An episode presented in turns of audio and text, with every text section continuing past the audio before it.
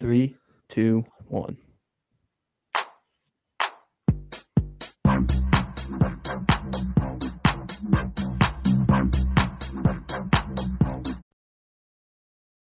Welcome back to the Show Me Show podcast for episode nine. Um, today is Sunday, March 25th, or March 27th. I'm stupid. And this the Elite Eight is almost complete. Today is the final day of the Elite Eight. Two more games on today. Currently watching Kansas, Miami, out of the Midwest region. Uh, after that, later we got North Carolina versus St. Peter's. So by the time this comes out, these games will be complete, obviously, and the final four will be set. Unfortunately, no Arizona, um, as they they were eliminated the other night by the Houston Cougars and that elite defense that sent them to the Elite Eight. Um, very sad. Um, I oh, I forgot to introduce. I am co-host Luke Newhouse with my other co-host Cam, and uh, yeah, here we are again, getting set for the Final Four next weekend and another week of sports.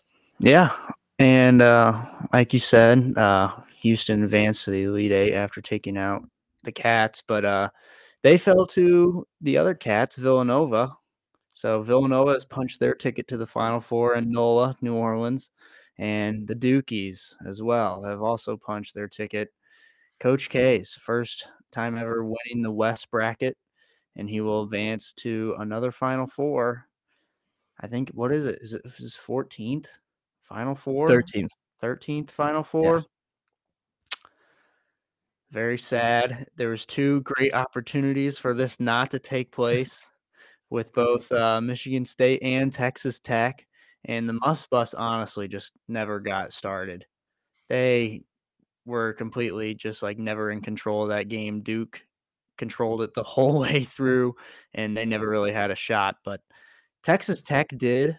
You know, they Texas Tech lost that game due to a seven one or eight one run by Duke at the uh, in the final like minute and a half of the game. Yeah, Duke couldn't miss. They just yeah, they made every single shot. That's what I was saying when I was watching that game. Like, oh my god, they just literally can't miss right now. And it wasn't just right now, right then and there. It was like most of the game. Their offense has just been way too good to where it has completely carried them. And now they're just two wins away from a Coach K retirement tour national title send off. Yeah, I mean that would be pretty. uh I, I said at the beginning, whenever in the bracket preview episode, I said I guess we're about to find out if the NCAA is rigged or not, and I think we're slowly finding out that it is. um, not only with Duke advancing to the Final Four, but with North Carolina facing off against the 15 seed today to go to the Final Four, which would ultimately set up a matchup a Duke North Carolina matchup to go to the national championship. You can't write a better script than that. Honestly. Well, they did. Huh? Well, you're saying that they did. They did write that script. Yeah. Yeah, exactly. And you can't write a better one than that. That makes it think that either that is one hell of a coincidence or it's it's rigged for that yeah. and for the views. Which wouldn't surprise me because they want the views, um, because they're the NCAA. But yeah. Uh, you know, taking us back to that Thursday. When I woke up that day, I was so ready for the games. Those few days off, we talked about this like last oh, week. Yeah. How we were just like, okay, we need a few day break. That few day break actually did help because by the time Thursday came around, I was ready for the games to start back up again. And then there were no games until 6:09 p.m. Central Standard Time, which was kind of late in the day for them to start. But then I was like, oh wait, people actually have to work yeah, a real job instead of having a spring break. So that's why the games were pushed back. So good on the uh, NCAA, I guess, for actually allowing people to watch the games. Yeah, I mean, like you were talking about the three days off. If there would have been games on Monday, I can't say I would have been excited to watch them. I probably wouldn't have watched them because it, I didn't really want to. I needed that break, the three days off, did some stuff, you know, got caught up and then by the time Thursday rolled around, it's like, okay, we're doing this again. We're underway again. Um, and it's kind of the same thing today, although it's not nearly as bad. Um, but it's kind of like all right, another. Yeah. Even though this this breaks a lot longer, it's five days, but you know it's been a great two weekends of basketball. Could, couldn't really ask for anything better other than Arizona to be alive still. Yeah, that was that was a really tough watch. I mean, Houston just Oh. slowly killed them. Death It by was- a thousand cuts with that defense. I thought that Arizona would be able to get something, some kind of run going, Mhm. but That, they never really did. that was the most painful part of it because at the beginning of the game, Houston shut us down. But that's happened a few times. Like a few different teams have shut us down throughout the season. But to do it in that fashion and just completely dominate us, it was so heartbreaking whenever we didn't go on that run because in all the other games, we went on that run. You know, Mhm. that 10-0, 12-0, 14 to 2 run where we just instantly get back into the game and even take the lead a lot of times. And I kept waiting for that to happen, like because they weren't never dominated that much. You know, it was always a 10 point, eight point game. And yeah, so it was like, well, just one big run here and they could get back into it. But that run never happened. So credit to Houston for stopping that. They were all, I mean, the first half, I figured out that good defense just means fouling everyone every time they touch the ball. But in the second half, they cleaned up the fouls because a lot of them were in foul trouble. They cleaned that up and they just played really tight defense and didn't allow any good passes, really. I mean, the shots were one thing, but Arizona, their specialty is the passes, like finding open people, and there just wasn't any of that in that game. And that's ultimately why Houston won. yeah. No, I mean, yeah, I mean they couldn't get on that run. The passing lanes weren't there. You know, it was it's almost like they were a good defensive secondary or something like that. You know, they just passing game just really couldn't get going either. And you know, they weren't like running and gunning either through transition or anything. You know, Houston just doesn't let that happen. Yeah. So without that, that just they were just they just fell apart. So and another game that kind of took place during the Sweet 16, I had a lot of faith in the Must Bus against Gonzaga. In fact, I almost mor- mortal locked them, but wanted to ride with Big Cat in his game of the year against Duke with Texas Tech. But Gonzaga stopped by the Must Bus, Yeah. and uh, all for naught though because the Must Bus lost to uh, Duke. And uh, I tried so hard. I called the Hogs all day on uh, Yesterday. Saturday and even on Friday. I was like, let's let's roll, and uh, they just weren't able to do anything. So Yeah, I I mean the, the Gonzaga one I think a lot of people saw coming. They struggled really early in the tournament. You know, they struggled with Georgia State, who didn't even win their conference regular season. Um, and then they struggled with Memphis too, especially in that first half. Um, were just completely dominated by Memphis. And so you could tell they weren't playing their best basketball. And as soon as Chet Holmgren fouled out in that Arkansas game, over. done. I mean, they were already down by like eight. Drew Timme was off. Nah, It was just he was. I guess you could say he was off, but I still feel felt like he was no, he was still taken over in some Yeah. stretches. he was still pretty good, but I just felt like he wasn't as good as he needed to be without Chet out there for them to win. Yeah. And uh so the Zags fall again. I mean, Yeah. before you know, still without a national championship. Yeah, and I looked at their recruiting. I don't think they have a top 100 guy coming in at all next Mm-hmm. year. But Drew is only gonna. He's only a junior. So if he wants to come back, he's. I'm sure Mark Few will say you're more than welcome to come back. So Oh yeah, I I think he will come back because I don't think he's really a highly touted NBA No, prospect no, at all. So He's not, but he could. de- He'll definitely play professional basketball, just maybe not in the NBA. Yeah. Uh Andrew Nembhard, I do believe, is a senior.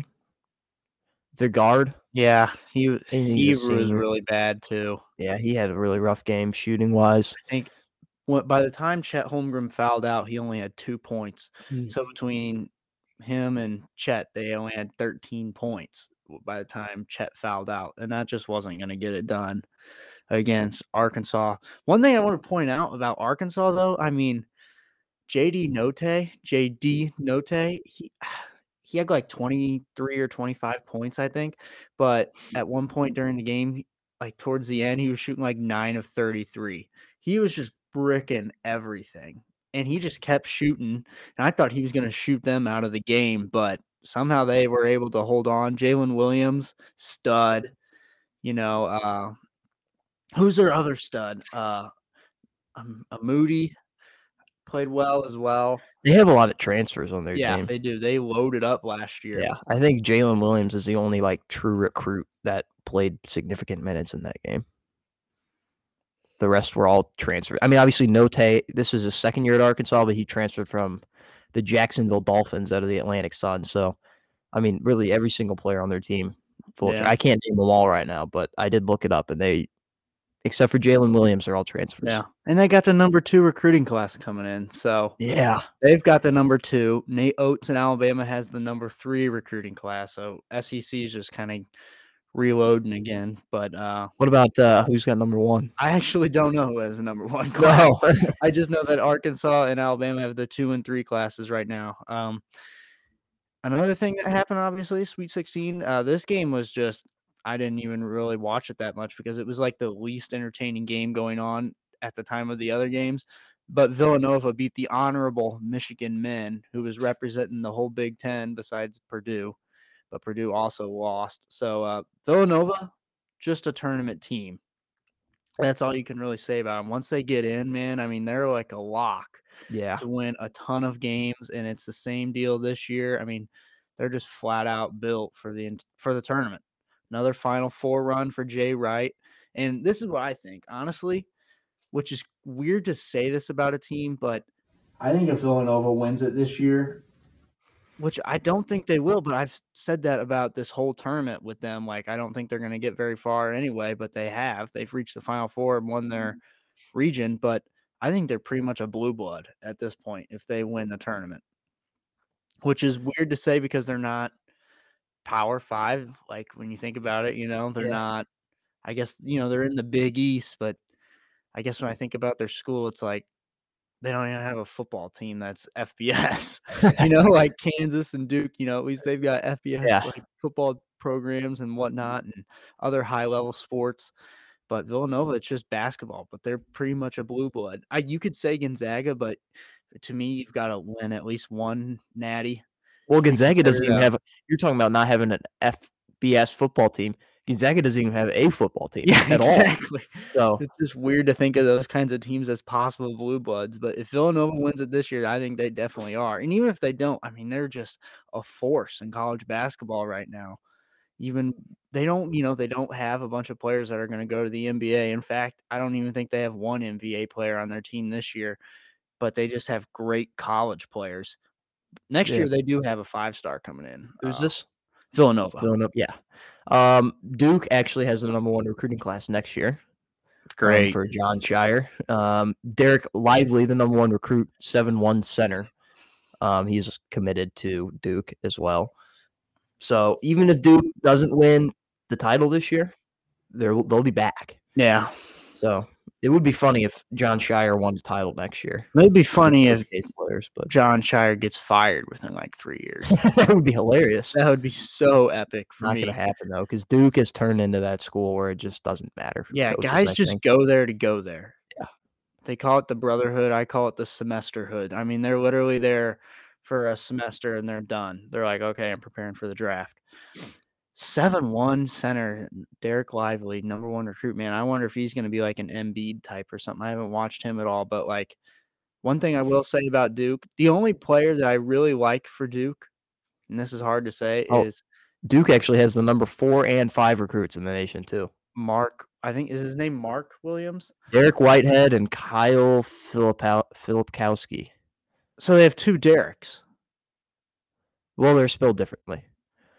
The Dereck Lively is D E R E C K, and Dariq Whitehead is D A R I Q.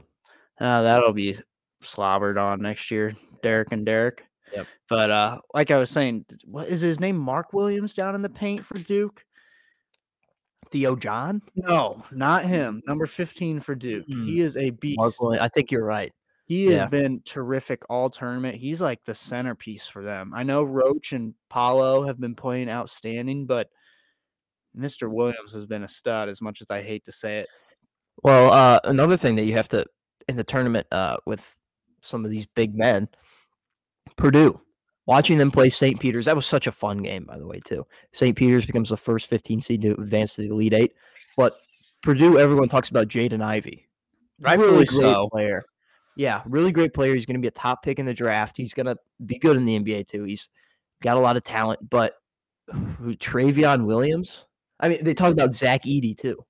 I was not impressed with Zach Edey. I actually started to hate him watching that game because he is so tall. He's literally got the Yao Ming build, and he is not that good. No, he doesn't do anything with it. You know, No. like I- when he scores, you're like, why don't they do that every possession? It's because he can't do it every But possession. I don't understand why. Like when I watch him play, he shows the ability to do easy dunks, easy lands. And let me remind you, St. Peter's does not have a big guy of the same size and no one does. He's the biggest guy in the him, yeah. and he still just can't dominate. And it's just weird. He is just like super clunky and unathletic until you see him throw it down. You're like, oh, maybe he is ath- unath- or athletic, and then he's just not. So I don't know. I mean, Yeah. I I maybe mean, he'll get better. He needs to get a hell of a lot stronger too. yeah, he just seemed like he played weak. Yeah, Like he just like was scared and didn't want to be there. But Trevion Williams, another big, I think he might have been the power forward or something for Purdue. He played amazing. He really stepped up. He actually played athletic, unlike Zach, unlike Zach Edey. Um, he, really impressed. I he missed a few buckets down the stretch there, but really, that's what you have to do if you're Purdue because he had the hot hand. He really kept them close in that game. Jaden Ivey made a huge basket down the stretch, but I just wanted to give a shout out to that guy because I thought he played good. You know, despite everyone talking about Jaden Ivey and Zach Edey on that team, Trevion Williams played really well. So yeah. Uh, I think you know one reason people will talk about Ivey is you know last like ten seconds he hit a deep, deep three, and then he almost hit another one yeah, to tie it to missed. send it to overtime. But no, the Fighting Dugs of St. Peter's survive and advance, which is all you got to do in this tournament. Yep. And they play North Carolina, but let's talk about that brilliant Sweet 16 matchup between the two blue buds of college basketball, two kings of college basketball history, UCLA and North Carolina. Great jersey matchup. First, we'll start there. Great colors in that game. Yeah. Great hair in that game. All tournament hair in that game. So- Tiger Campbell, Mhm. Leaky Black, Armando Bacot, you know, all these Giant Juzang's got a good cut. Um, just awesome hair in that game, flinging all over the place. And then also from St. Louis, I love him to death because he didn't pull Jayson Tatum and go to Duke. Caleb Love dropped 30 points for the Heels against UCLA. Went nuts in the second half, dropped 27, had three points in the first half, 27 in the second, and just would not. He he's the reason why they won it down the stretch in that game. He just would not let the Heels lose. It was crazy. I mean, he was making just about everything. And if you're mm. UCLA, you just what do you say to that? There's nothing you can do about that. He you played fine defense. I mean, he was shooting them from downtown. deep so deep I mean, threes, there's like- nothing you can do about that.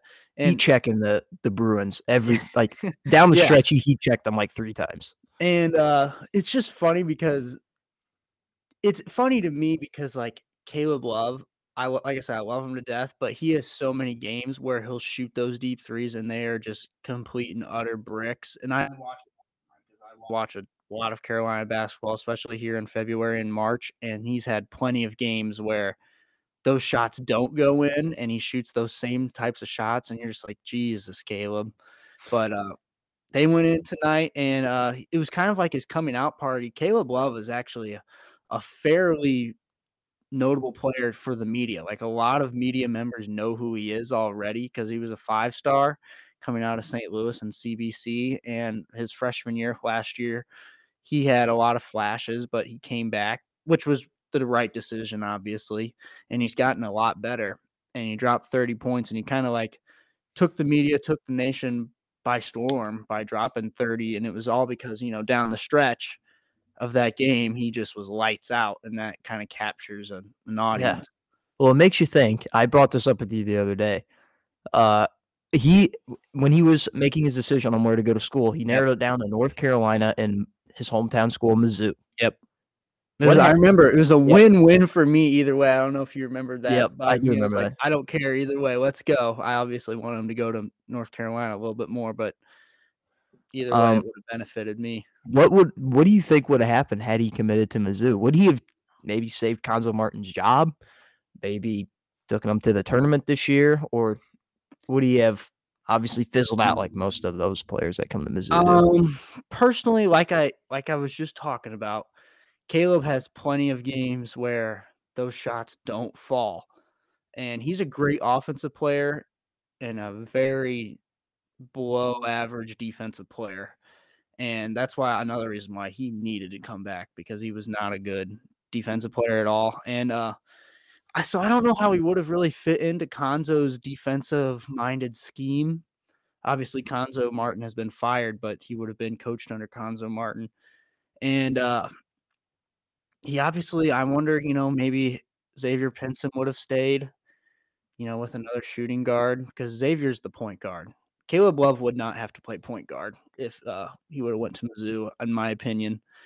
I mean, I think they would have been better off if he would have, obviously. I mean, when you have a talent like that, but I don't think it would have changed a whole lot in the grand scheme of things even this year. You know, I don't know if they would have won a ton of games. Yeah. I mean, it's certainly good to have a recruit like that, kind of like in Michael Porter Jr., but uh, it is Mizzou still. So Yeah. At the end of the day, two totally different players. I mean, Michael Porter Jr. was the number one recruit in a lot of recruiting uh, uh, analysis. Some he was the number two, but a lot of them he was number one. And uh, we all know how that worked out for Mizzou. Caleb Love was not number one or anything. He was he was a five star though, five star shooting guard. So I'm sure he ran the point.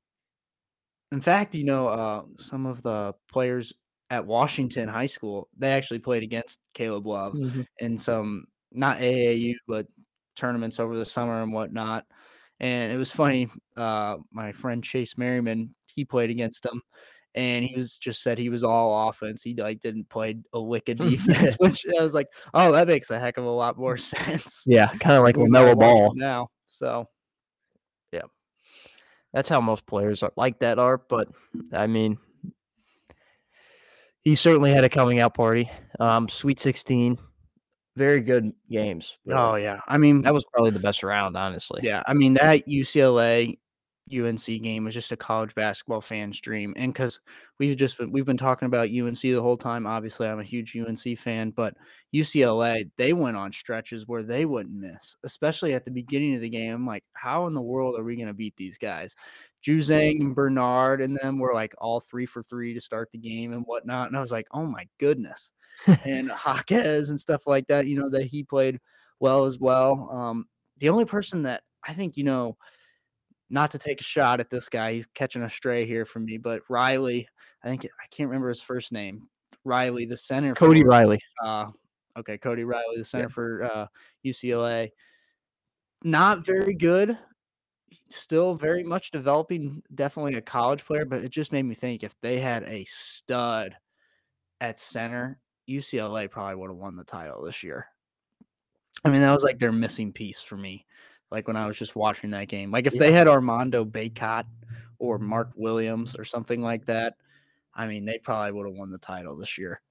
Yeah, I mean they if they would have won that game against UCLA, probably a lock for the Final Four. Or against uh, UNC. Yeah. Yeah. Um, you could they, played well. There's nothing you could do. Just Caleb Love just played out of his mind in the last Yeah, five. I mean, it was a back and forth game the entire Yeah. No one really pulled away at all until the very end when Caleb Love just started playing out of his mind. So there's really nothing that you could say we could have done better if you were used. I mean, yeah, sure, you could have made more shots, but Yeah. really, it's college basketball. So what could you ask for? Yeah. You know, You could Whereas kind of us, like Arizona, like what could you have done better? Oh, maybe you know, got more quality shots. Maybe Yeah. try to draw more fouls because the defense that they were playing very vulnerable for that.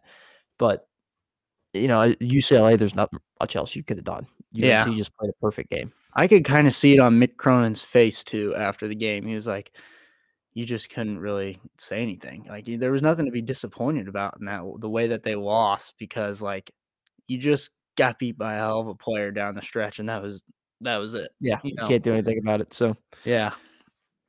yeah I'd say that obviously a little biased, but that was probably my favorite game. In, yeah, uh, well, Sweet 16. Also, the Gonzaga one was interesting. Yeah, but, that was a fun. That was also the first game and the last game. So both yeah. of them were fun. Uh, Villanova looks like they're going to match up with Kansas. I think Kansas is pulling away against Miami yeah. here. That's going to be an interesting matchup. So we're either going to have Kansas or Villanova in the championship. Kind of boring, if you ask me. But uh, you know, both those schools have been there many, many times. Um, and then on the other side, you're either going to have Duke match up with either UNC, which would obviously capture all the media headlines this week, yeah. Also, or, the first time that they've ever met in the tournament, which is incredible. Yeah.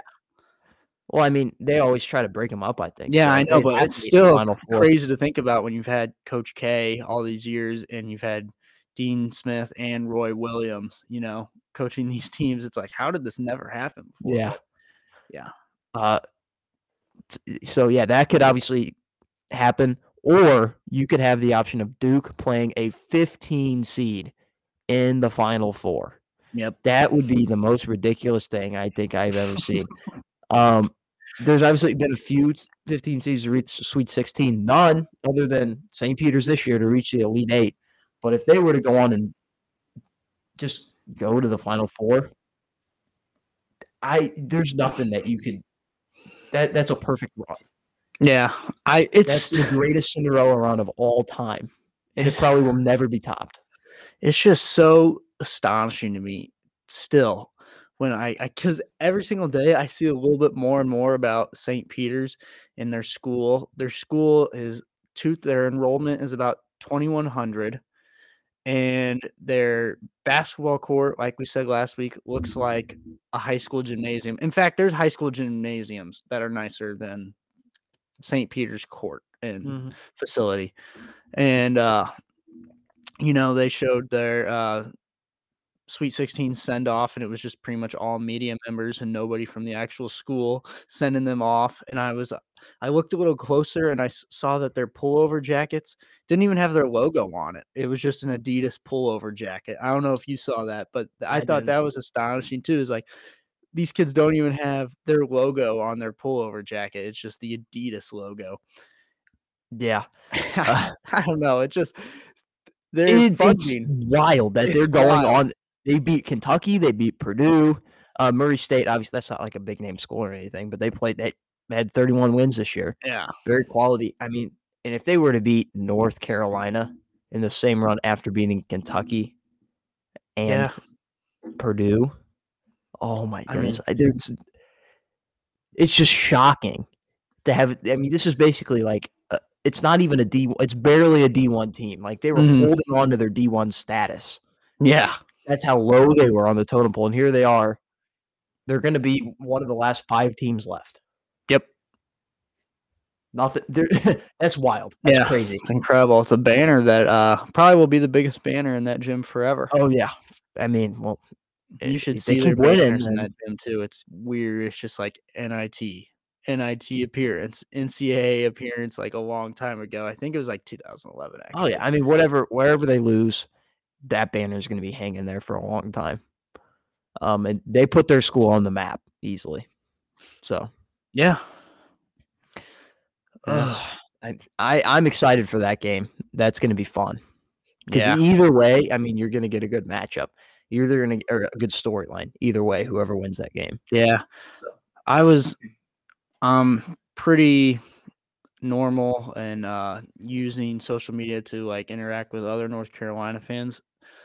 And the theme is, and this was a frequently asked question around everybody, is like, we win this game, how long are we even going to celebrate for? Because trust me, as a North Carolina fan, one, seeing Duke just advance the Final Four ruined my night, a big chunk of it last night. I just had this feeling in my stomach, like, oh my God, they're really going back. And then two, if you're a North Carolina fan, you know when it's Duke week, it's just like a week long thing that you're thinking about. Until usually, obviously, it comes on Saturday when they play, even in the mm. ACC tournament, it's usually the finale when or when they play each other. It's usually always on a Saturday. It's always mm. on like this weekend. It'll be on a Saturday too if they play. It's just a week long feeling of like, oh my god, you're preparing yourself as a fan because it's like just one giant ball of hate in a game, and you're also trying to enjoy the tournament run and your tournament success. It's just it's a it can be a stressful week. And so it's like if we even make it to the final four, incredible run by Hubert Davis. I love Hubert. I love this team for North Carolina. I, I was saying on Twitter the other day, I was like, you know, even the 2017 national title team and the Hansbrough teams and the Kendall Marshall teams and stuff like that, this team has just some of the best personalities on it. And I've just really become really proud of the players and what they've been able to accomplish because there's been some times for North Carolina where they've really struggled. And uh, to see them here, it's actually pretty incredible. Yeah, I mean, and you don't want to like look overlook it yet because you're like, oh, we got to play 15 seed. You know, we're easily in the final four, but and you don't you don't want to do that. That's no, your biggest mistake no. if you do that. So, in fact, uh, Hubert Davis, you know, he said it best, and I'm not overlooking St. Peter's. I'm I am amped up for this game, but I also know how stressful it's going to be. St. Peter's, at the end of the day, this is what Coach Hubert Davis said. He goes, at the end of the day, St. Peter's has beaten two teams that North Carolina has lost to by like 20 points, 29 points, I think it was to Duke, or not to Duke, Kentucky. They've beaten both Kentucky and Purdue, and North Carolina both got hammered by both of those teams. And St. Peter's has taken care of both of them. So there you go. That's all you need to know. So I think I feel like Coach Hubert Davis does have the boys' minds in the right places when he says stuff like that, and makes me feel a little bit better. But uh, yeah, yeah I'm definitely not overlooking the Cox. Yeah, exactly. You can't stop the Cox, but uh, at the same time, like in the uh, the after the game, the Purdue game, they were interviewing the the coach Shaheen Holloway. What this might be the greatest display of coaching ever I mean, because they have no. Most of these guys weren't even recruited really out of high school. Yeah, they're none of their players on their team were ranked. Yeah, so that's all you need to really know. And he's out here beating teams like Kentucky, Purdue, Murray State. They have like stars on their team, and obviously, you know, Jay Knight. He's going to be a he's going to be a top five pick maybe in the draft this year. Yeah, just went out and beat beat his team. Yeah, I think I think containing Zach Edey too. Yeah, because they don't have the size, and they did it. So yeah, I, I saw I someone say that like watching the St. Peter's defense is just straight up inspirational, and it really was. I mean, just watching them, it was just a phenomenal display of coaching. And in the post game interview, they asked him like how he feel. He's like, "Well, what are they going to say now? You know, they're saying we couldn't beat Kentucky, couldn't make it to the Sweet 16. No 15 seeds ever been to the Elite Eight. You know, what are they going to say now?" And then he also added that my guys just go out and play basketball and have fun. And ultimately, I think that's really just the key to winning. Yeah. It's not, I mean, obviously, you have to put in, you know, the extra hours, you have to put in the work. But ultimately, when it comes game day, the goal is just to go out and play basketball. Mm-hmm. I mean, you can prepare all you want, but if you don't go out and play basketball and you don't have fun, you're not going to win. Yeah. Well, if they don't have fun, they were they're knocked out in the first round by Kentucky. Yeah. You know, I mean, that's just how it is when you have such a talent deficit. So, mm-hmm. I mean, and yeah. I think that also benefits them because all these other teams, they're playing a 15 seed. Guess who has the pressure? No. Not the 15 seed. Yeah. So even North Carolina, they're coming in. They got it. You know, they won one more game and they have a matchup with Duke in the final four. Yeah. And, you know, they've been beaten all North Carolina's had their fair share of great wins this tournament too but they obviously have the pressure. They lose to a 15 seed, the Duke fans making fun of them all week. Yeah. Oh my god, I don't even want to you know think about that. But you know, it's it's weird to think about this. Think about this. So in the Elite Eight of the East region, we have North Carolina, who's the number eight seed, against St. Peter's, who's the 15 seed. One, North Carolina alone reaching it as the eight seed the fact that there's a seven seed differential between the eight seed and the 15 seed in that game is just incredible. Like that is the fact that North Carolina made it as an eight seed. That's one hell of a story. And then you also have a 15 seed making it. It's just two great runs to think about. Yeah. And, you know, we talked about that's the death region. Yep, exactly. North. Carolina's almost made it out of the death region. St. Peter's, out of anybody, you know, has almost made it out of the death region. And uh, Yeah. just wild. Well, we were talking about that like this region has the most title contenders. Like the ones that you could see winning the title. They had Kentucky, they had Baylor, obviously the one and two seeds. They had Purdue. We could see them winning the title. They had UCLA, Mm-hmm. who some people picked to win the title. They even had Texas, who I would think was a team that could go on a run. They had those five teams. And here we are in the regional final, and none of those five teams are in this game. Yeah. Also, multiple multiple honorable losses though by both Baylor and uh, UCLA. and UCLA. I, I even think Purdue was an honorable loss, Yeah. honestly, though. Yeah. I mean, it it's not like these teams played bad; they just got outplayed. Yeah. The other, you know, it's just a story of two great runs meeting up. You know, what's it, what's the old saying? Like when a when a train meets a, meets a what's it called? I'm blanking on the, the Yeah. phrase right now. But it's Eh. basically like two trains meet each other, which one wins? That's basically It's an unstoppable force versus an immovable object. Yes. That's what we're looking at right here. hmm You can decide who's who in that matchup, but uh, just it'll be fun. Yeah. Um, I'll be rooting for St. Peter's. Obviously, Cam will be rooting for UNC, but regardless, looks like Miami's pretty much done here. They're on by 20 with Yeah.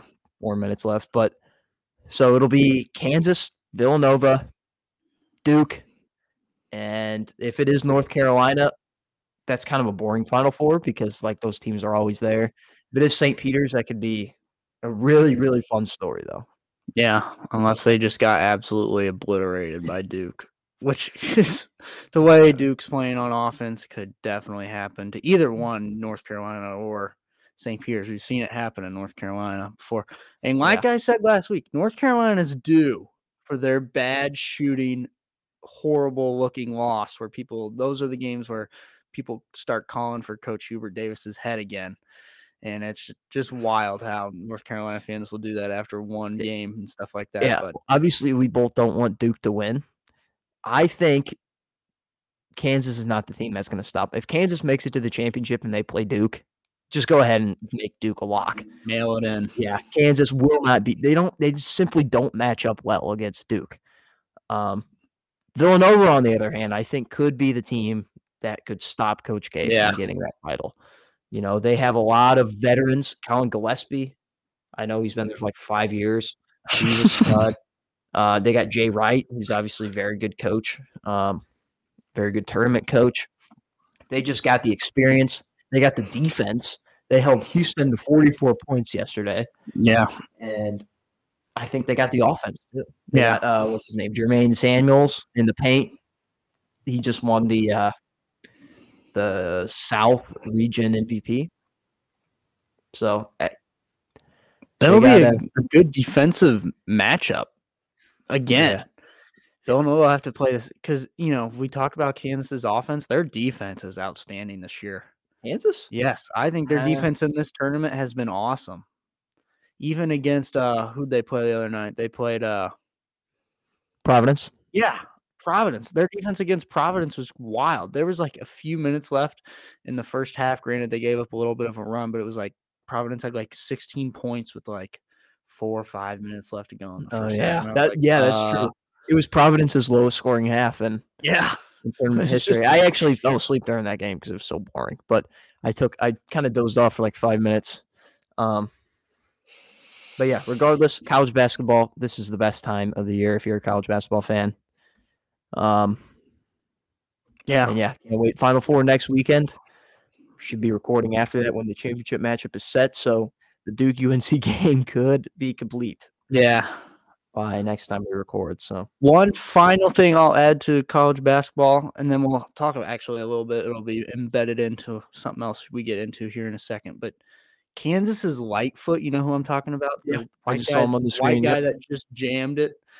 Number 44 looks like one of those basketball players from like the 1940s, Like a- where Really? Yeah, like I was thinking he looked more like a John Stockton I type of just guy. think he looks like one of those basketball players from the 1940s with like those really short shorts, like the really pale white guys in the pictures from the old NBA days or whatever.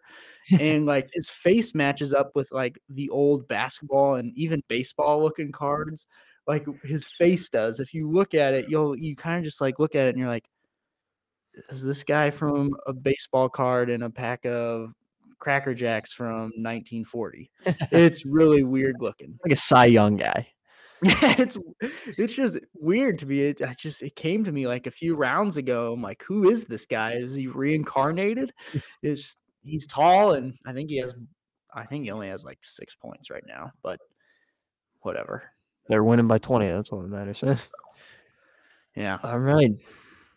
While we're on the subject, you want to go ahead and talk about uh, some Mizzou news Yeah. that happened this week. So, Mizzou obviously fired Cuonzo Martin a few weeks ago, um, and they have just hired a new head coach a few days ago, actually. Dennis Gates is his name. Yep. Um, he is a black head coach from Cleveland State, Yes. the the Vikings or whatever they're called. The Yeah. there. I know their logo's a Viking. Um, Green team. yeah, they've been in the tournament a few times the last few years. They've been at the top of the Horizon Conference the past few years as well.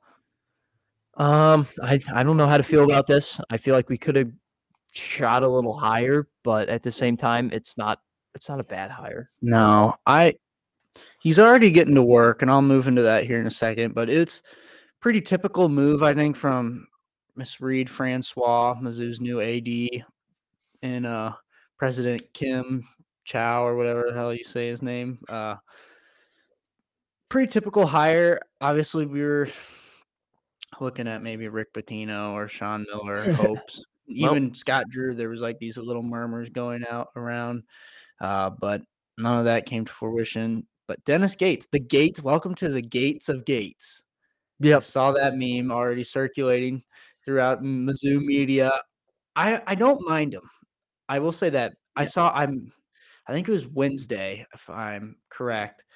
Was his opening press conference, and uh, me and my dad watched it, and he said all the things that you want to hear from a coach when he comes in. Nothing too crazy there. He has a pretty big family, but the pushing all the family stuff inside into the more important side, the basketball side. He has deep Chicago connections, um, and that's very important in recruiting. In fact, I saw D Wade posted a picture Yeah. of uh, Dennis Gates, you know, and him getting the Mizzou job, and you know, just supporting him and stuff because he's a Chicago guy as well, which makes me a little excited. Um, he's been able to recruit supposedly. You know, he took Cleveland State to the tournament a couple times. Apparently, the program was way down. And Yeah. In fact, so here's just a little Coach uh, Gates background. He was uh, the assistant at Florida State for like nine or 11 years. I can't remember. Um, and his mentors, the coaches, um, I'm blanking on Florida State's head man. He's a really good coach. Uh, but anyway, telling him, you know, if you take this Cleveland State job, it's pretty much career suicide in terms of head coaching. And he took it anyway. He bet on himself and he took Cleveland State to the tournament a few times. And now he has landed a Power Five job with Mizzou. So hats off to him for that. And uh, he- if he can continue to recruit, you know, Chicago and stuff, that's really going to help. He needs to lock down Missouri. You know, uh, there's a guy, in fact, playing for Kansas right now who's a sophomore from Columbia. You can't let those guys get away. And he's got to lock down Missouri first. But man, if he can get some inner city kids, Is it Braun that you're talking about? Huh? Braun that you're talking about? The Kansas guy? Uh, He's one of them. Yeah. His, brother went to Mizzou. Yeah, his brother did for a little bit. Now he's at Santa Clara. Um, but I wasn't talking about him. I don't even know him. I just heard them talking about him, and he was scoring. But yeah, so hopefully he can recruit. Already signed the number one JUCO recruit, and he signed another guy yesterday. I can't remember his name. This is bad radio that we can't remember any of their names. But Oh, Uh, I didn't hear about it. yeah, he signed yesterday. So he's already got two guys. One, I guess, technically is a transfer, and uh, one he was the number one JUCO and his last name is said he's French, Diarra or something like that. Um, so yeah, Yeah, we'll I'm see how that works out. I'm looking at uh, the Cleveland State history right now. They've been around for 50 seasons. The last three seasons, they have been led by head coach Dennis Gates. Um, in his first season, he went 11 and 21 in the Horizon League. That's awful, but it's also first year. You're not, you know, that was before he recruited anybody. Yep. And so what it appears here is that he's a, a great, fantastic recruiter because the very next year, after going 11 and 21, he turned it around, goes 19 and 8, and has a berth in the NCAA tournament. Yeah, Obviously, they lost uh, first round as a 15 seed. Um, and then this year they went 20 and 11, won the Horizon League. NIT. I thought this Yeah, year. they won the regular season Horizon League conference. So that is an automatic berth in the NIT. And yeah, so that is really inspiring to see that they went from 11 and 21 to 19 and 8. Yeah, I mean, I hope he can do something, you know, because recruiting is the name of the game. Uh, obviously, he'll have some help with the transfer portal, as that's the new name of the game in recruiting. But you know, he's got to find a way to keep Brazile, in my opinion. Now, Brazile, if you don't know anything about him, uh, what? I think he will. Apparently, uh, Brazile, when he was looking to transfer, he had interest from Cleveland State. No, Before- he was recruited by Cleveland he was recruited. State. Okay. so that might help. But uh, that was actually Brazile didn't have very many offers, which is interesting because he's an athletic specimen. Uh, but Cleveland State was one of them, along with Mizzou, and I just think he could be an NBA prospect by the time it's his junior or senior year. Obviously, not right now. In fact, this year he was only like six points per game, but you know, he has the type of body and skill set that could develop into an NBA guy. Um, Pickett is another. Javon Pickett is a senior this year from Mizzou, and uh, the portal. And I don't know if they're going to be able to keep him. If they can find a way to get Kobe Brown to say, "Yeah, I'll do another year with the free COVID year," that would really help. I don't know if Is he, he will. senior? Yes. Mm. So he he can he can graduate and be done, but he has another COVID year if he wants. And uh, so yeah, um, another Missouri guy, or at least in the state of Missouri, SLU's Jordan Nesbitt is in the portal. So maybe I don't know if he has any connections to Jordan Nesbitt, but that would be nice. Xavier Pinson, former Missouri point guard, we talked about him earlier in the show. He is in the portal once again and is considering Mizzou again, and I would love to have him back. I really, I've already really missed him. He's a Mhm. Chicago guy. He went to Simeon, which is one of the best col- or high school basketball schools in the country. It would be really nice to have him back. Well- X has turned into a playmaker over Yeah. the past few years. And the reason he did leave Mizzou was not because of Mizzou, it was because of Cuonzo Martin. Yeah, I'm pretty sure he publicly said that. Yeah. Um, that he didn't like the way that he was coaching or treating him, something like that. So with the new coach from with, with Chicago roots, maybe opening that door back up to Mizzou, that would be pretty epic. yeah. And uh, one more thing to note: this was fun for me. Uh, Mizzou. I watched this after the North Carolina game uh, last Saturday against Baylor.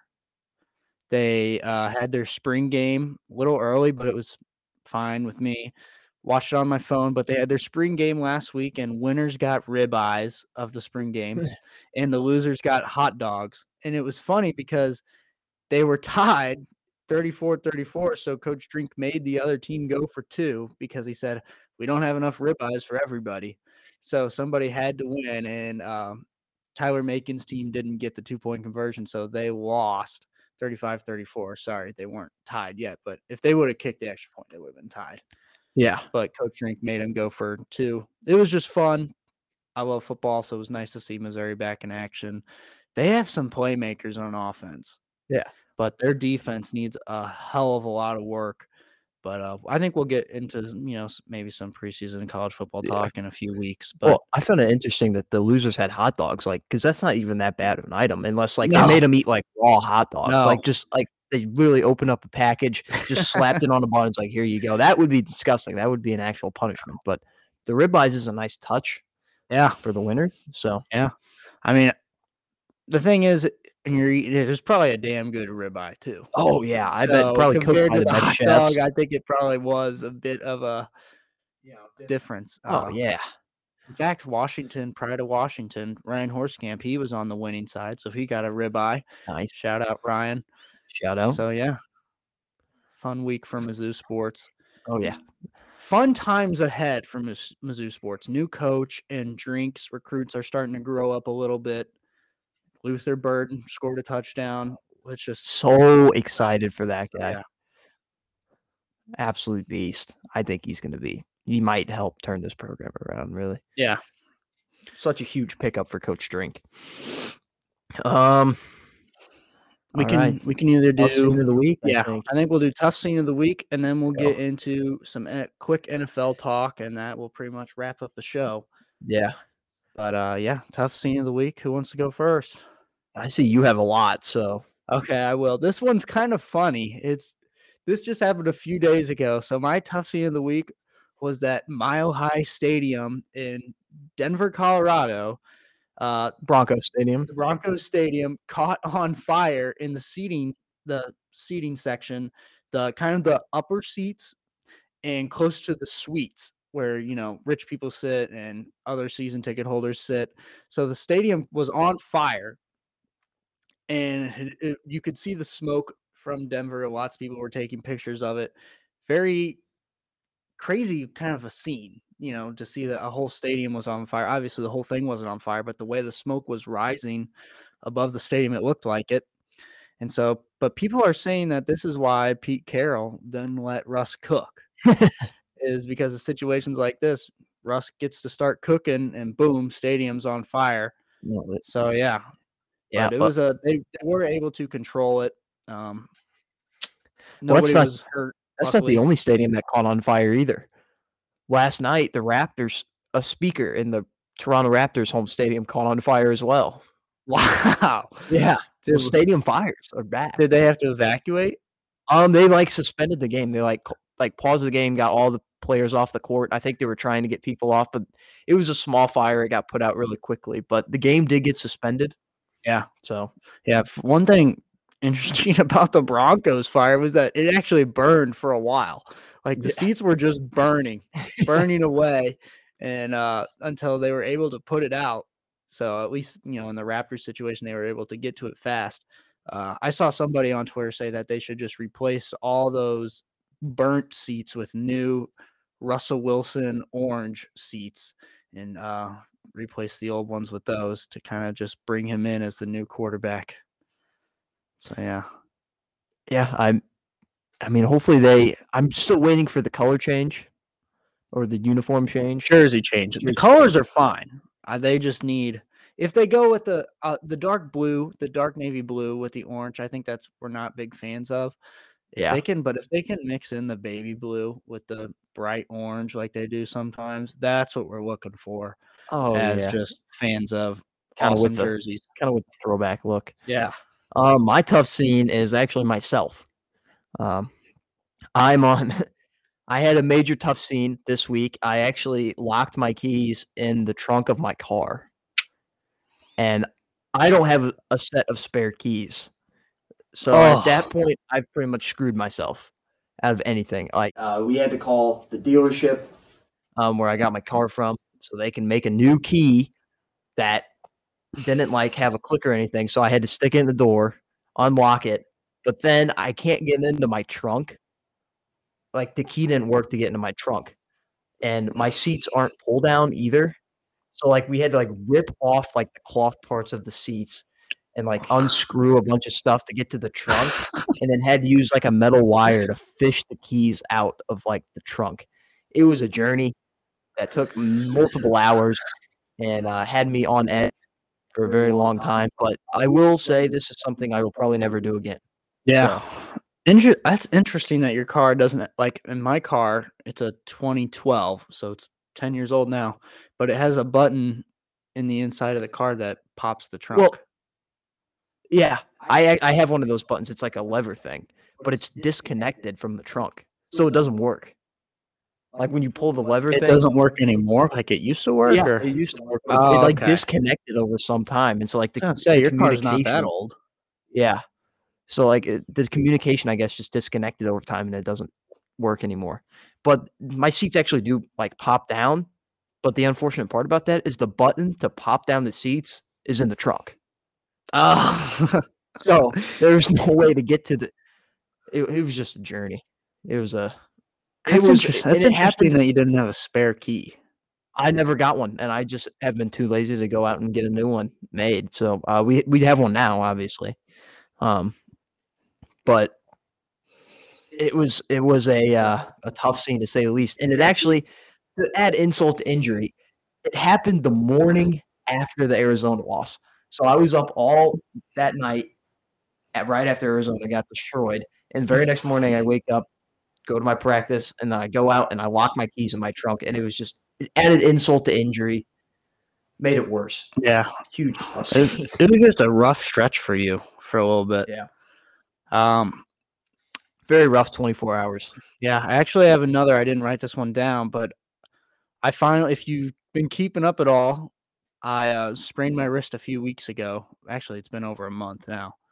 Uh, and it's actually been getting a lot better. And so I went to play basketball with some of my buddies the other day.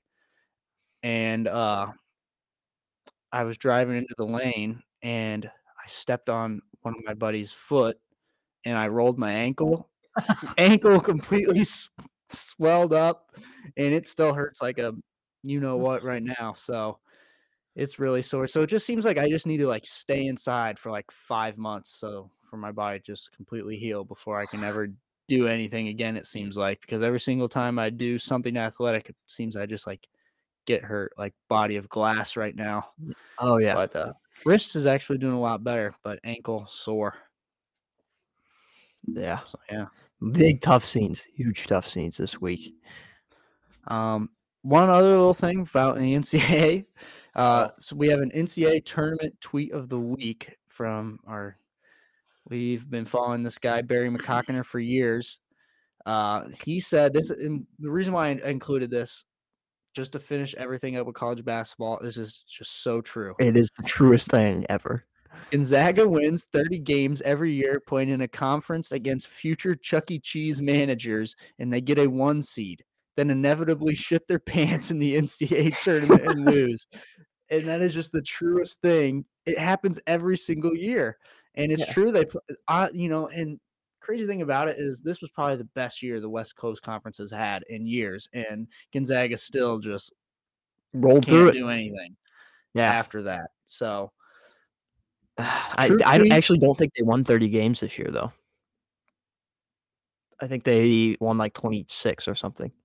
I'll look it up, though. Mm, I don't know. I think with the West Coast tournament, they did get to 30 plus the. Mm, no, because I think they went into the tournament with like 26 wins. They had 28 when they entered the tournament, which would have put them right at 30 because they lost in the Sweet 16. Um, they're 28 and 4 overall, There you go. not 30 wins. Had they made it to the final four, they would have had 30 wins. But Yeah. Okay. I guess I just remember seeing 28 when they lost.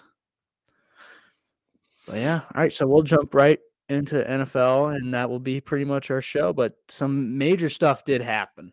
Oh, Let's yeah. just say that. it never the NFL never takes a break. I just it always throughout this entire offseason, it's just every single week there's a new thing that happens and it it's so wild. This might be the greatest offseason of all time. Yeah. It's so consistently good. I feel like the past couple of off seasons has been super fun too. But each one, each new off season overshadows the last one.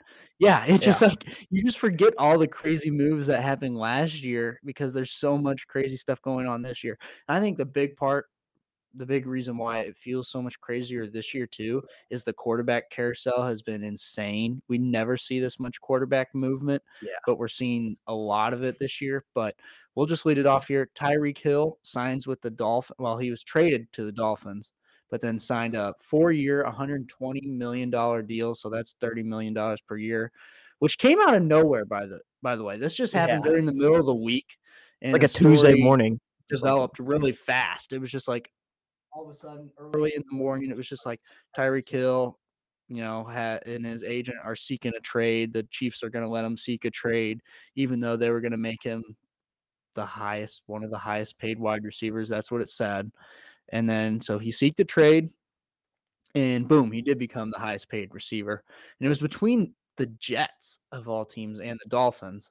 he said that he was highly considering the Jets, and then as soon as he signed with the Dolphins, he said he was never considering the Jets, Yeah. which is smart because they are AFC East rivals now, so uh, that makes sense. Well, but why in the world would you? Why, if you were in your right mind, why would you ever consider the Jets?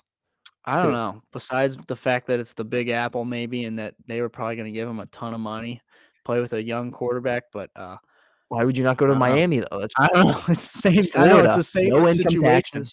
Yeah, It's Miami. It's uh New head play- coach. It's I think the ultimate decision or deciding factor in all this obviously was he's actually from Miami area. So that probably played a huge factor in getting to go home. And you're so- getting paid 120 million dollars to go play in Miami. Yeah. But I I saw a report. I don't know if this is true or not. Dude had a verified check. I don't know if he was trolling or not. But apparently, Tyreek Hill said that Mike McDaniel, the new head coach of the Dolphins, sounds like Shrek. Yes, I saw that as well. I had no idea if that was fake or not. But I don't think he sounds like Shrek. I've listened to him either. talk multiple times now. yeah, So I don't know where like donkey. Eh? That, that doesn't sound like hearing. This is a possibility. His hearing perception might just be so messed up after the years with Patrick Mahomes and the loud stadium of Arrowhead. You know, between Kermit and the highest decibel stadium in the in the world at times. You know, maybe that's just really messed up his hearing to where now Mike McDaniel, just a super high guy, sounds like Shrek. True. It could be his he, his hearing deception might just be messed up. So, but then the Chiefs went and quickly got uh, one of Luke's former players, the Packers' former players, MVS, Marquez, Valdes, Scantling to replace speed with speed, fight fire with fire a little bit, you know, because that's pretty much all MVS is too. Is just a speed guy. Yeah. So. Uh, lots of Tua memes from this, especially after Hill said Tua is one of the most accurate quarterbacks in the NFL on during his press conference which by some metrics, I actually remember seeing this. He actually is because, but it's because he throws a ton of just slants and check down routes to where Yeah. that really The Jalen model. pumps up his uh completion percentage, which makes your accuracy look super good.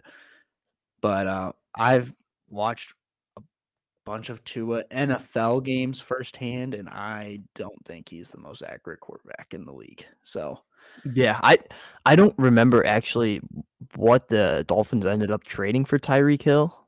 Oh, it was not bad. I think it was uh It was like five picks or something. I think it was a first. I, I know it was a first and uh maybe a second. And then I think it was pretty similar to the Davante Adams tree, but also a little bit better. Well, I know that they they got more picks. So Let's see. one thing about that is uh Tyreek Hill, you know, Dolphins receive wide receiver Tyreek Hill. Chiefs receive 2022 first round pick, which is 29th overall. not great, but Um, still they'll have the pretty Dolphins- close pick is that? That's not the Dolphins they'll pick. have pick number 28 and then pick number 29. Well, who, who's pick number 20? Is that the Who is that? Is it the 49ers? Did the Dolphin did the Dolphins have the 49ers pick this year? I guess so. Because that's got to be the 49ers 29. Yeah. Um, so they received that pick. They received uh 2022 second round pick, which is number 50 overall. They received the fourth round pick, and then next year a fourth round pick and a sixth round pick. Not bad, really, when you get all that and you get to just replace it with MVS. Obviously, MVS not the same caliber, but he might be able to develop into one because we've seen, you know, this doesn't really get talked about as much as much as they just draft and trade for good talent, but they've really been good at developing wide receivers. It seems like over the past few years. Yeah. So maybe they can help MVS a little bit. And also, the Chiefs now have two first round picks, Mhm. two second round picks in this year's draft, and they still have Patrick Mahomes. They still have Chris Jones. They Yeah. still have Travis Kelce. If they can draft young defensive guys that can pan out like Nick Bolton, you Mhm. know, because then you know when you draft them young and stuff, you only have to pay their rookie contract, which turns out isn't that much, especially in the later round or in the back end of the first round, and not nearly as much as the front end of the first round. So, you know, that would really help out. But I could also see them going after the same guy. I think the Packers might go after in Jameson Williams as well. So, but they also yeah, so maybe they might steer clear of that. I'm not sure. Yeah. Um, some other news in the NFL immediately, like literally right after we got done with our show, it was like two minutes after we were done, we saw that Matt Ryan had been traded to the Indianapolis Colts. Yep. For a third round pick. Um, and that's it. That's a, a great trade for the Colts, who Matt Ryan will become, assuming he starts, will become like the seventh QB in like the last seven years. Yeah, something like that. Yeah, for the Colts, wild. I mean, that's literally a Brown scenario right there. Yeah, and they've been good. They've Yeah. been solid team. It's is a different situation. Yeah. than the Browns, but it's still pretty similar. it's almost like the Colts could be a dynasty if Andrew Luck just never retired. Yeah. I miss him too. He was so good. He was fun to watch. I, I, that's why I miss him. You know, that's why I, I fear when Aaron Rodgers leaves. It's not that he plays for my team. I'm just gonna miss watching him. Yeah, But uh, luckily, it looks like he'll be sticking around a little longer. yeah, and that's probably good. Um, so the Colts trade for Matt Ryan, veteran, MVP, former Super Bowl quarterback. Probably should have won the Super Bowl. Um, we're not going to talk about that though. Nope.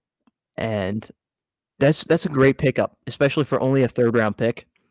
Because in the Carson Wentz package, they got two third round picks and a fourth round pick, I do believe. Yeah. So they basically replaced Carson Wentz with Matt Ryan, but they also gained an extra third and fourth round pick.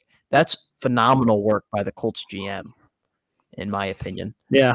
Um, I'd be kind of pissed if I was a football team fan, knowing that we could have had Matt Ryan for only a third. You know, I, I don't think it's the end of the world for the football or not the football team, the Commanders. But yeah, the Commanders. one thing I will point out with uh, the Colts is they need to take this opportunity to go get some young talent in the draft on the offensive side of the ball. In Wide my receiver. opinion, wide receiver or a play-making tight end, one of the two. You know, and if you can't do that, then you better find a stud on defense, which they've been good at doing, but they really need some offensive help. Pittman and Taylor can't do it alone, man. Mm-mm. And they've built an awesome offensive line. They've got to find a way to maintain that offensive line because they got hurt a little bit last year too, which didn't help Wentz. Somehow Taylor just pushed through it a little bit, but they need to find a way to keep those guys healthy. Um, but yeah, they just need a little bit, a few more offensive weapons, and that might be able to push them Yeah. over a Well, little bit. Jack Doyle, their tight end for the past few seasons, just retired as well. So they have that open position. I think that is probably their biggest need. Although I don't think there's a lot of like slam dunk tight ends. No, the there isn't. Like last year was hurt, Kyle but- Pitts, but maybe you know they just need to really focus on scouting that and they've got a little bit more time you know before the draft so maybe they can find something like you just said there's not a slam dunk tight end unless we're just blanking on them right now but i don't think there is and uh so maybe they could find somebody in like the second or third round but that also means you know the less fantastic tight ends there are the more teams will also target tight end in those second and third rounds because they're like, okay, we got to find one yeah, and take it. So we'll see about that. One thing we forgot, I left out just out of the Dolphins thing is they also signed Terron Armstead, who's a beast tackle from the Saints, and that's going to help Tua out. So that just benefits Tua, Tyreek Hill, Waddle, whatever the run game, if they ever get a run game. So yeah, big. Obviously, offensive line's a huge piece. Um, back to the Matt Ryan thing. The, the Falcons immediately replaced Matt Ryan with Marcus Mariota. Yep. Um, stabilization until they Yeah. find a quarterback. They're- they're obviously not trying to compete next year. Yep. Which makes sense because they don't they don't have the team. Yeah. Arthur Smith, I think, will still try to win. You know, he seemed to have a pretty good season this year with the team that he had. So the Dolphins or not the Dolphins, the the Falcons are trying to load up on picks here. Maybe try and rebuild, get something going. Obviously, they're not going to have Calvin Ridley this year either, um, for other reasons. unless he appeals, we talked Yeah. about that. and he wins the appeal. Yeah. Um. Yeah. So uh, that's about it with the Falcons. They they Yeah. suck this year. Matt Ryan to the Colts. Colts obviously have a new rejuvenation. Yeah, kind of a Vick like quarterback though with Mariota. Fast guy, really fast actually. I don't know how fast he is now. It's been a few years since he really, you know, turned on the wheels or something. But uh they the Raiders would use him in certain packages last year when and they would just be blatantly obvious about it. They would just put him in to run the ball and he would just run the ball. Yep. Take out Carr and just let him go. So, which is funny. So we'll see what they do there. I could see them drafting a quarterback. So we'll see what they do. Yep. Uh, Deshaun Watson officially just signs with the Browns. Um, it seems like his trial is continuing to go well. Um, he actually appeared with the media for one of the first times in years. Um, he had a, a, formal press conference um, and he was talking about the case a little bit and he continued to claim his innocence, which he's kind of easy to believe because I kind of see him as the guy that's he would never do that. But you know, obviously we got to go through the law here. Hopefully everything is fine. Um, second grand jury didn't indict him either. Yep. News for him. Um, but in that press conference that we're talking about, he actually said something that's kind of ironic. Yep. He said he, uh, you know, due to his circumstances, he's um, he said he was very hands on while he was in the city of Houston, inside the community. Yeah. Very So, uh, hands on guy, Yeah. uh, which could be taken in multiple ways. Probably not something he should have said at all. uh, just gotta have some situational awareness there. But it, it's a funny thing now, looking at it right now. So, you know, that's like that's like Big Ben, you know, saying like, "Well, they told me I could retire, and I just don't take no for an answer." You know, Yeah. it's like something like that. yeah, that's a good comparison. Uh, even though I don't think he actually said that, but it would be like him saying that. Yeah. Um, or it'd be like Aaron Hernandez being like, "Well, you know, I just have the killer instinct in me," or Mhm. something like that. Yeah. it's just something that you probably shouldn't say if you're, Yeah. you know, undergoing, uh, uh, what what's it called, a trial right now Yeah. for um something sexual things going down in a massage parlor. So Yeah. very hands on. It was just, yeah, I just couldn't believe it. It was just one of those things I thought was made up, but it was real. So yeah. Um, and this one's more for me. Most importantly, of all the things that happened in free agency the past few uh, over the past week or so, my sweet prince, famous Jameis the Goat Winston, re-signed with the Saints, which was allowed me a big sigh of relief. I can't wait to watch Jameis down in NOLA again next year. It was so fun. There were like, what were they like six or seven and one when he was the starter last year, and uh, including their unbelievable domination of the Packers in the first game of the season. I bet you remember Five that. touchdown game from Jameis. Yeah. and he was just dorky last year too. So I I miss him. I can't wait to watch him again. Uh it seems like he's ahead of schedule with his ACL tear. So uh I'm excited. I've already seen multiple random workout videos from Jameis. Uh so those are the best. So yeah, I'm excited for that. I get to I have his jersey, so I get to wear that again next year. So yeah. Another thing, this is a little bit different. I forgot to mention this last week with the Juju thing. I have this thing going on with real NFL jerseys that I buy, the Jersey Curse. All the jer- all the real NFL shop jerseys that I've purchased, they it, they don't mean a dang, a thing anymore because Juju Smith Schuster, I have that I have his Pittsburgh Steelers version uh away jersey. He signed with the Chiefs. I have an Antonio Brown home jersey for the Steelers. That's self-explanatory. I don't even know what to say about AB. he might own the Broncos one day. Um, Maybe soon. I have a Jameis Winston Tampa Bay Buccaneers home jersey, uh, and he doesn't play for the Buccaneers anymore. So uh, yeah, Don't you have a Derrick Henry though? I have a Derrick Henry, but that one is from the, our good friends in China. Oh, okay, okay. That's where I get all my jerseys from too. So I actually have an away jersey curse myself. So I have, I obviously have an Aaron Rodgers home jersey. That one's fine. I have a Kyler Murray home jersey as well. But my one away jersey that I have belongs to uh, the former Packer Davante Adams. And every time I wore it last year, we lost the Packers. um, because I would wear it for away games typically, because you know it's the white away Yeah, the first game of the year got destroyed by the Saints. Um, the next time I wore it happened to be the game that Aaron Rodgers was out against the Chiefs because I was like, "Oh, Aaron Rodgers is out. I can't wear the oh my Rodgers jersey." God, that Jordan Gotta wear that game. one. Lost that game by a lot. Um, what was the other game we lost? Oh, Detroit. Last game of the year because I I kind of picked up on it after those first two mm-hmm. games. I was like, okay, this might have a curse. The last game, it didn't matter if we lost or not. So I was like, I'm going to test it out before the playoffs just to make sure. And it And- was.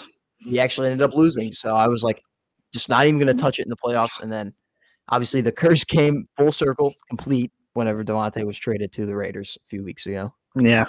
I actually have one more too. This one uh this one is pretty recent. You may not know this guy, obviously. Some Carolina football people would know this guy, but Tony Grimes, the starting cornerback for the Tar Heels, I have his jersey too, and he was number 20 his freshman and sophomore year, so these past two seasons.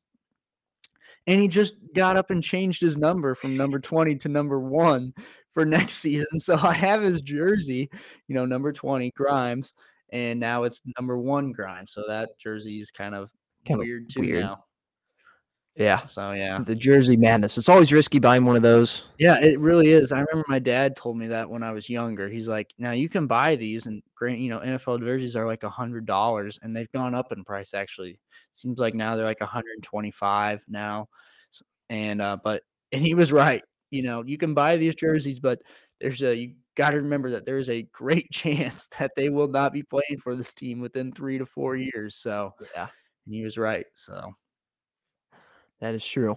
Um, thankfully, I saw my Rodgers one though. But that about wraps up the show here for episode nine.